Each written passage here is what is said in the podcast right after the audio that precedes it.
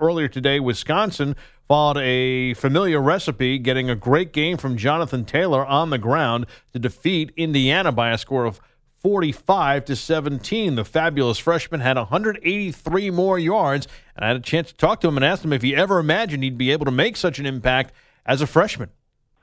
Uh, you know, coming into to the college world, you know, I definitely just expected to come in and be ready. You know, whenever my number was called. Uh, so fortunately, my number's been called. You know, a fair quite amount of times, and uh, you know, I've been blessed to be able to, you know, make a lot of plays, and you know, that's one thing that you know this team does. They they give me confidence, and you know, the guys up front they do a heck of a job at, you know, giving me confidence and you know, letting me know that they're in it with me. So you know, it's just a trust between us, and you know, very excited. The unbeaten season continues. The first playoff poll that came out, the Badgers ranked ninth in the nation. Did the team feel slighted at all entering today's matchup against Indiana?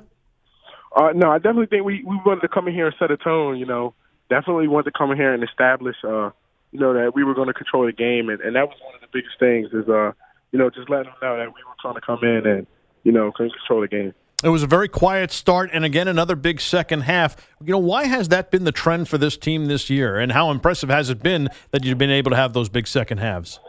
Uh, I think it just shows how how much our team fights. You know, They're, we're very resilient, and uh, you know, it's just one thing that we can work on. You know, it's just that just leaves more things to grow on. You know, there's always something to get better at. So we're going to keep working. What was the big key today? The biggest key today, you know, was just you know playing tough. You know, that's one thing we we wanted to, to do. We pride ourselves on being the most physical team on the field. So, you know, it was just coming out, playing hard, and being tough. You're the latest New Jersey running back to go to Wisconsin, following the steps of Ron Dayne and also Corey Clement. You know, how much have those guys had an impact on what you've been able to do?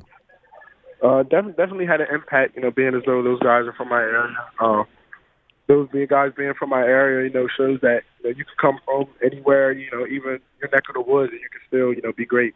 You have a chance to talk to either of them? Yeah, I, I speak with those guys periodically. And what do they tell you? you know, they just tell me, you know, keep working. You know, everything will fall in place. How would it feel to come back home for it to be a part of the Heisman conversation and, and the festivities? Uh, really excited, you know, but you know, we just take it one game at a time and you know, focus on our task at hand. Well, Jonathan, congratulations on the win. Greatly appreciate a few minutes and uh, best of luck the rest of the way. Thank you.